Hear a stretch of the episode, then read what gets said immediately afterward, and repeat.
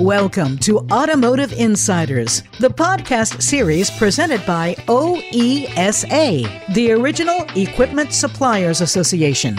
You'll hear from automotive industry experts on the critical issues that are impacting the mobility landscape. Get actionable insights on how to thrive in Automotive 2.0. Now, here's your Automotive Insiders host and moderator, Bonnie D. Graham. Welcome to Automotive Insiders presented by OESA. I'm producer and host Bonnie D. Graham. Very happy to be here with two experts, long-time gentlemen in the automotive industry. We're speaking today with Larry Williams and Larry Kyler. And I'm just going to ask Larry Williams, please introduce yourself, Larry. Tell everybody who you are, a little bit about your background in automotive. Welcome, Larry Williams. Thank you, Bonnie. And uh, I've been in the automotive industry for my entire career. So just over 32 years. I grew up in the Detroit area, which is very predominant automotive, uh, both from the OEM standpoint as well as suppliers. My father worked for Ford for over 40 years. Uh, when I was a senior in high school, I bought a 1965 Mustang, and I spent the entire senior year rebuilding the car uh, from the ground up. So I, from that time on, I've always been hooked in the automotive industry. I went to college here in Michigan at Central Michigan graduated and went right into the automotive industry in the finance field. Uh, worked my way up, um, and I've been with Henniges now either 18 or 20 years, depending on how you count it. Uh, 20 years ago, I joined our competitor, spent two years at our competitor, and then left two years later. And then about 10 years after that, I turned around and bought our competitor. So uh, the company recognizes me as only being here 18 years, but uh, if you look in the industry, I've been in it for 20 years now. Uh, so uh, over 32 years in the automotive and nearly 20 years with uh, my current company. Larry, I loved your story, but I have a question for you. You left out what to me and maybe some car lovers is the key question. What color was the 1965 Mustang? it was yellow. It was white when I bought it, uh, but the original color was yellow. And so uh, when I stripped it down to bare metal, uh, I decided to go back completely original. So it was a yellow paint job with a black interior, uh, six uh, cylinder, three speed uh, manual transmission, 1965 uh, Mustang. That was the only way to go, wasn't yeah, it? absolutely.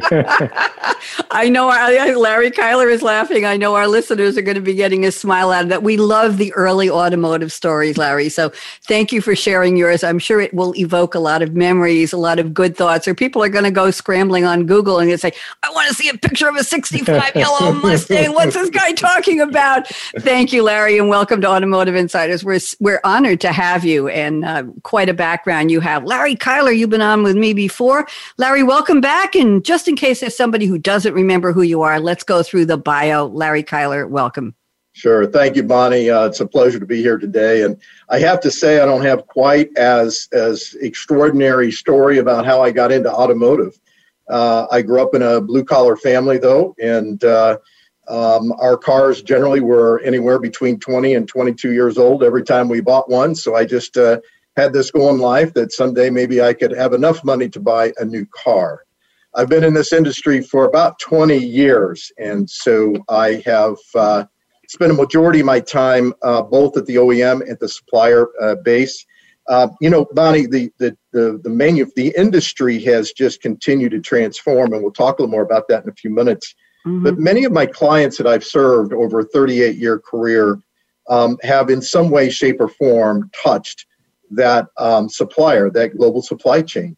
And so, just in terms of just the transformation of, of my skills, I have served this industry for, uh, I'm going to say, well over 25 years. So, it's a pleasure to be here and thank you for your time today.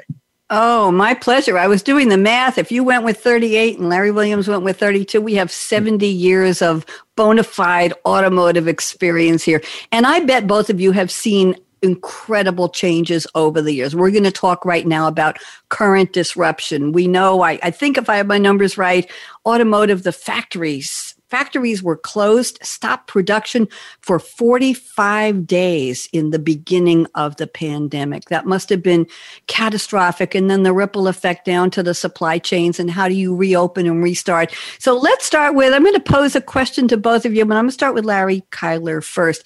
Larry, a little background here supply chains for automotive manufacturers are the most complex processes in the world. And recent market disruptions, which I just alluded to, have shown that some organizations were not prepared to deal with these challenges. And let's talk about influences on the supply chain from build to delivery. So, how are companies responding? What's your point of view, your bird's eye view, or your your front hood view, Larry sure. Kyler, of what's happening? And and let's talk about the role of technology. How is it helping them, or how will it? Larry Kyler, what do you think? Yes, you know, um, so when you think about the automo- in, automobile industry and, and the manufacturers in general, they've definitely built some very, very uh, complex, intricate production uh, networks that have been designed to deliver um, efficiencies throughout the entire supply chain. Um, but in the past, these supply chains have left really very little room for, for error. And what COVID 19, the pandemic has done is really revealed just how volatile, how fragile these these these complex supply chains can be. Over the last 20 years uh, or so, um, you know, these supply chains have really evolved um, to bring uh, a little less vulnerability to some of the economic impacts. Global production um, happens in areas that are generally highly vulnerable related to climate changes or think about those countries that have significant political unrest.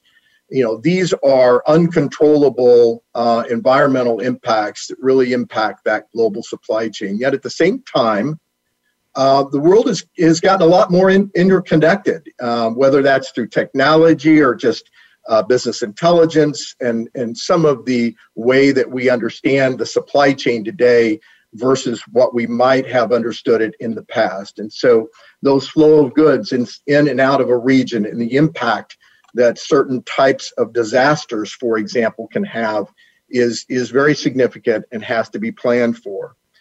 So, you know, as we, you know, continue to uh, think about how we experienced through the pandemic this disruption, um, it really requires uh, those automotive leaders, and I'd be very interested in, in Larry's perspective on this, to be focused on being very resilient uh, as it relates to globalization. Um, so again, what I would say um, is through, you know, we've had disruption in the past. Um, the disruption that we are, are experiencing today is, is a global disruption. Uh, but through our experience in the past, um, you know, companies have, have had an opportunity to develop and employ strategies for hedging against certain disruptions. Um, and it provides they've got methods and and and transparency into providing visibility into that supplier base so um, relative to you know what do i see relative to technology um, you know in the impact of technology certainly the transformation process um, the innovation of technology providing business analytics and and uh, business intelligence uh, to have a continued transparency in what's happening with both the supplier and the customer that the suppliers are, are working with um, provides an opportunity for deeper understanding of disruptions and impact and planning. Thank you, Larry Kyler. Very interesting. You said so many key things to this conversation that people want to listen to and, and are looking for. Larry Williams, please join us. Your point of view, and I will give you the option of agreeing or disagreeing with Mr. Kyler, however you want to position it. But please, let's hear your thought leadership and your expertise. Larry Williams, you're up. I think from a, a global perspective, most of our production uh, resides within the region that we're going to ship it to. So while we're a global manufacturing company, we have 19 plants around the world uh, serving China, Europe, North America, South America. Uh, most of our production stays within the region that we produce it. So from the global pandemic standpoint, um, our ability to serve the OEMs uh, through this time hasn't been as significantly impacted as maybe some others. Um, because when the OEs went down, we shut down at the same time. We didn't have a lot of time where the OE was running and we had to be shut down because of the pandemic. Um, but where we see more of the impact to to Henniges is in launching new programs from a technology standpoint and the technical support. Um, as we've run into manufacturing problems in certain regions and we want help or technical support to come from a different region, it's been virtually impossible to be live on site. Um, as we have are launching a new program in Europe uh, for us to send any technical resources from the United States, um, the, the, governments aren't allowing right now. Mm-hmm. And so we've had to find, as Larry mentioned, technology and how do we do it uh, differently and how do we do it remotely. And so we've had to find different types of technology, whether it's through video conference, uh, Zoom calls, or um, virtual goggles, uh, where our engineers um, on the plant floor or operators on the plant floor will perform a task wearing virtual goggles that our engineers uh, remotely can access and see through their eyes what they're seeing. And that, that's been the biggest opportunity for us is to learn new ways to do our business in, uh, quite frankly, more uh, effective, inexpensive, cost effective methods um, without having to jump on an airplane and not only uh, the cost of the travel to get there, but the time lost uh, for us to travel from the U.S. to China, you lose 24 hours. For us to travel from North America to Europe, you you know lose almost an entire day just traveling there, and then another day coming back. And so, figuring out how we can do this virtually uh, has been uh, a significant advantage to us uh, during this time.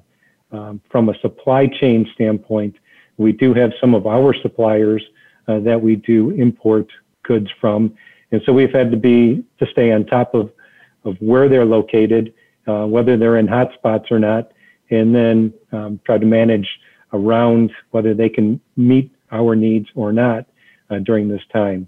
Uh, so it's been uh, an opportunity for the entire workforce to get involved in different ways uh, to manage the business.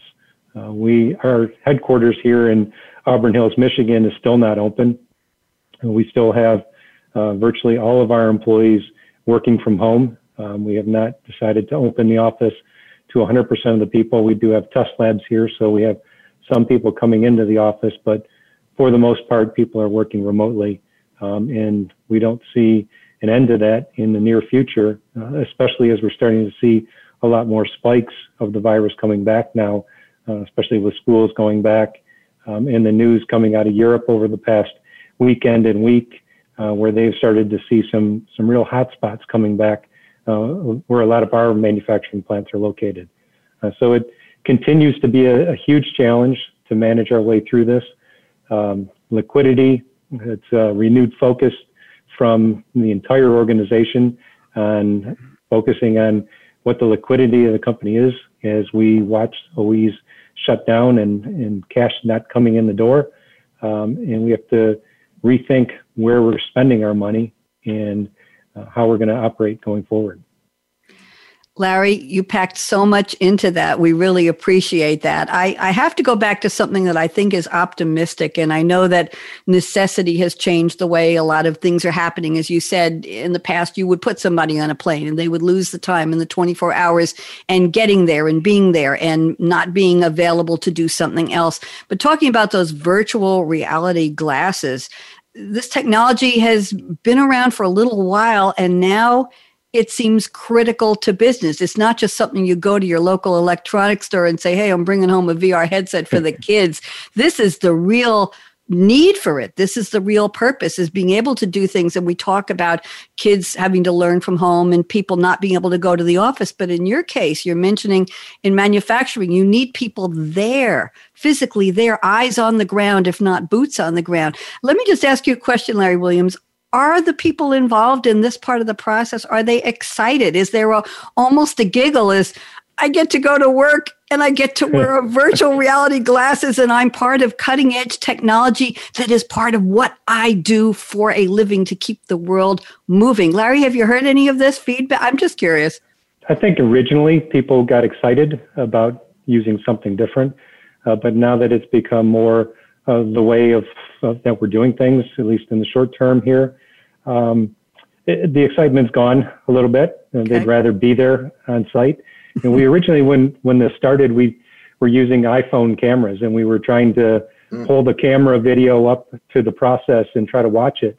And what we were finding is you're not looking through the operator's eyes. You can't really see what they're seeing. You're seeing what you see, and that's not always as effective. And so, as we got into some of these virtual glasses, that seemed to help a lot more uh, because you, a lot of our the problems that we're trying to di- dissect is um, inside of a mold cavity. Um, so you have to actually look inside the mold press at the cavities and see what's what's causing an underfill or an overfill um, of a cavity. Uh, and, and, the only way to do that is really to look at it and see um, see what's going on. And so uh, this technology has really been a lifesaver for us.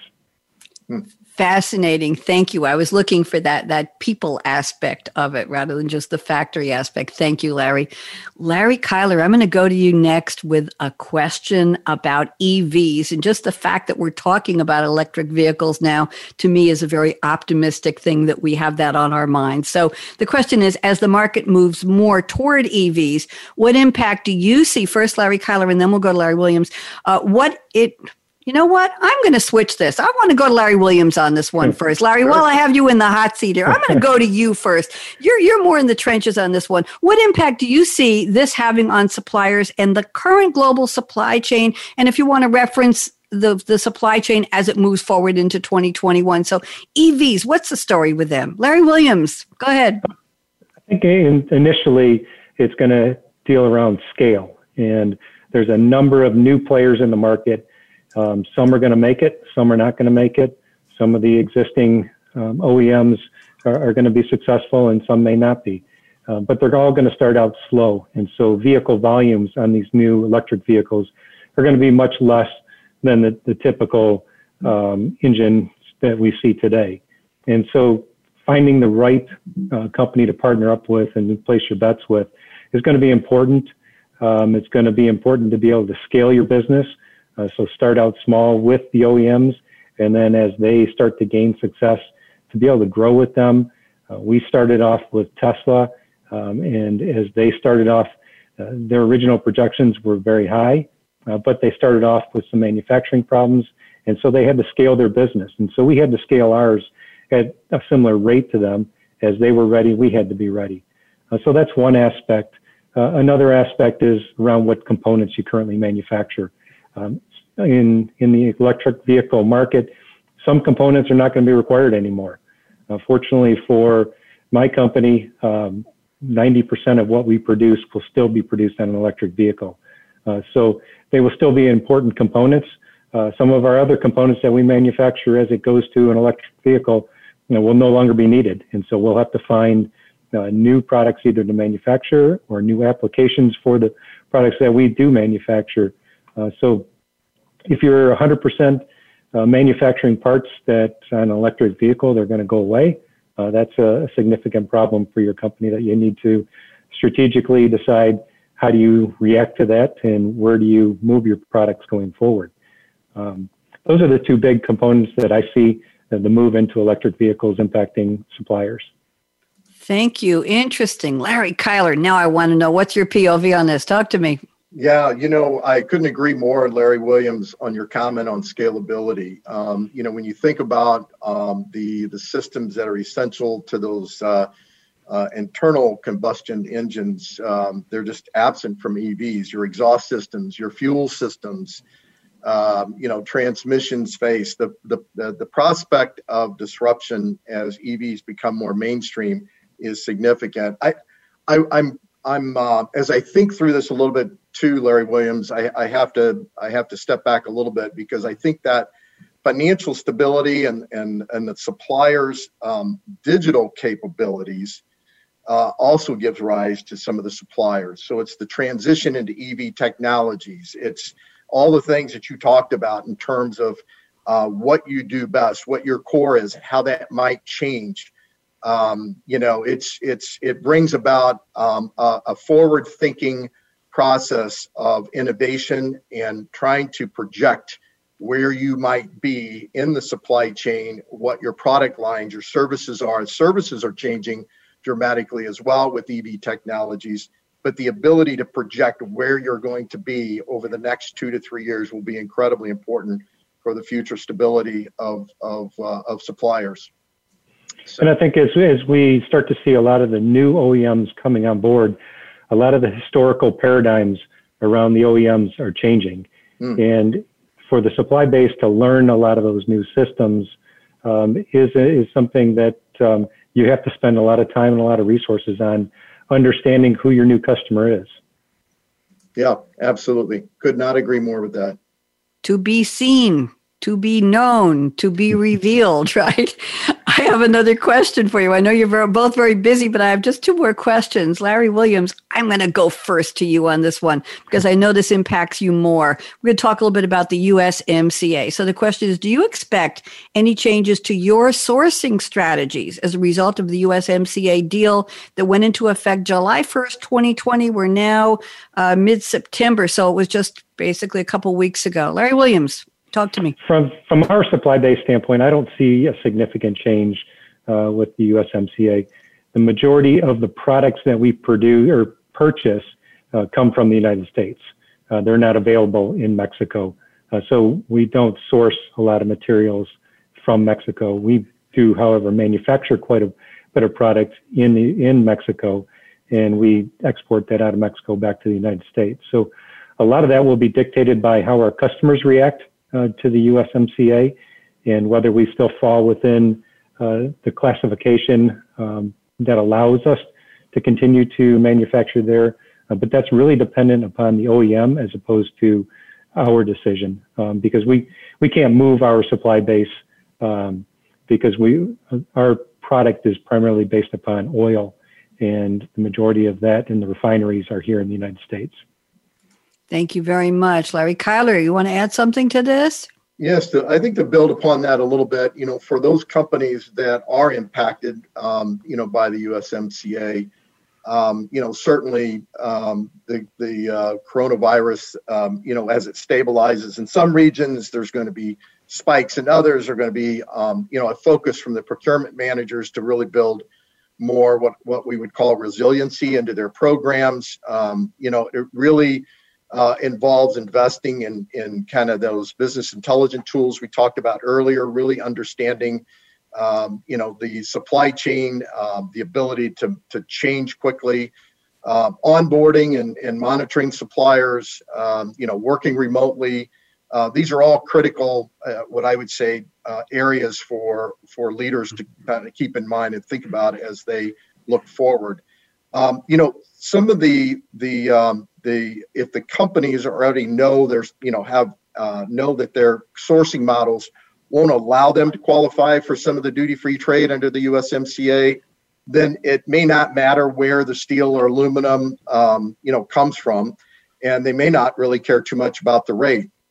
Um, so this just opens up opportunities, I think, um, and I'd be interested in any commentary, Larry, if you have some additional thoughts on this uh, for the supply chain managers to really pursue uh, kind of that low cost sourcing, uh, low cost sourcing, uh, and labor elsewhere um, to absorb some of these additional tariff costs. So, any I don't know if you have any comments around that or not for those companies for which this may impact. Yeah, I think the, the one thing that we learned as we started looking at it is this is significantly different um, than the old trade agreement, than NAFTA and you really need to understand the rules and you really you can't just um, assume that you understand them because you knew NAFTA. Uh, you really need to get in and understand. And initially, we took a pretty superficial look at it, and then as we started to dig in a little bit deeper, found that we needed to go deeper and really understand what this new agreement was all about. Um, so it's knowing who your suppliers are and where they're located and, and what um, you know where what is their wage rates um, and, and understanding how that factors into your total process and then how do you factor into your OEM's process. Uh, fortunately for us, we're a, a rather uh, small cost of an, an overall vehicle, um, mm-hmm. and the labor content piece um, isn't significant. It's it's not small, but it's not um, so significant that it, it impacts us um, Uh, an awful lot. But if you do have high labor content, then you do really need to pay attention to it. Absolutely.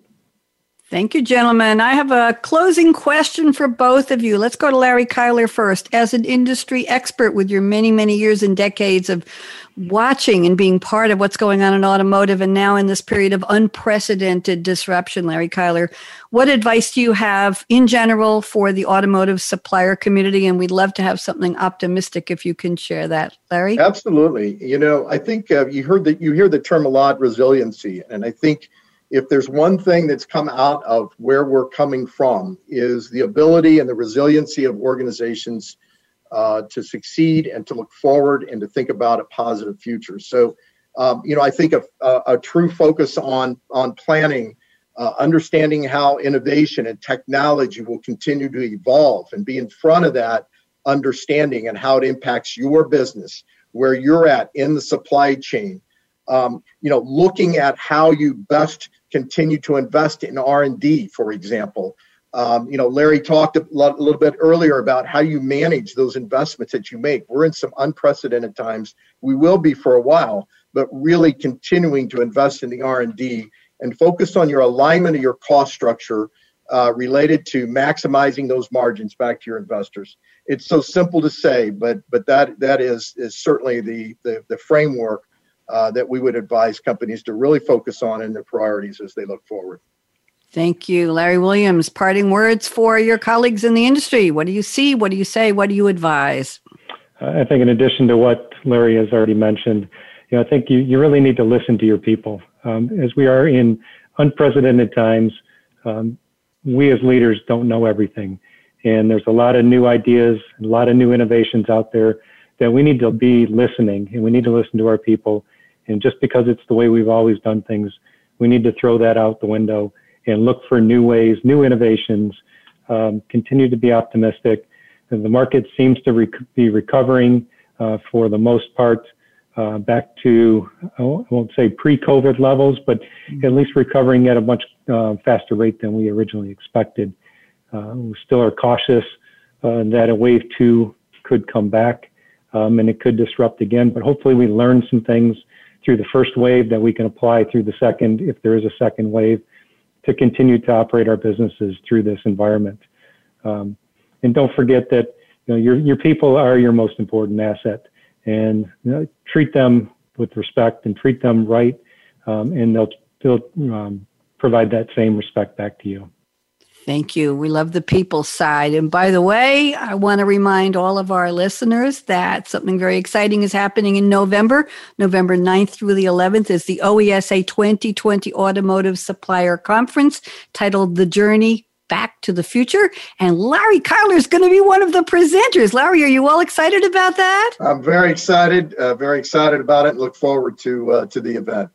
What are you going to be talking about? Can you give us a little sneak peek? No, no way, Bonnie. I just can't do that. This is uh, this is kind of like the sequel to uh, to your favorite movie. So stay tuned. Top secret. Anybody wants to know more about it, go to oesa.org. That's O E S A O R G. I'm going to ask Larry Williams to wave goodbye, Larry Keiler to wave goodbye. Thank you to Lauren. Thank you to Adam, our support people in the background. Thank you to our engineer, Aaron at World Talk Radio Voice America.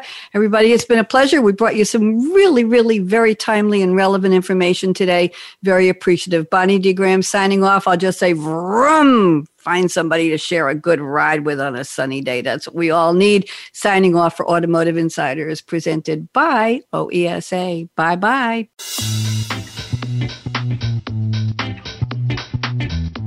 Thanks again for tuning in to Automotive Insiders, presented by OESA. Listen at your convenience to industry thought leaders as they discuss the ever evolving industry and how companies can thrive in the new mobility landscape. All episodes are on demand on the Voice America Business Channel and at oesa.org. Automotive Insider is presented by the original Equipment Suppliers Association.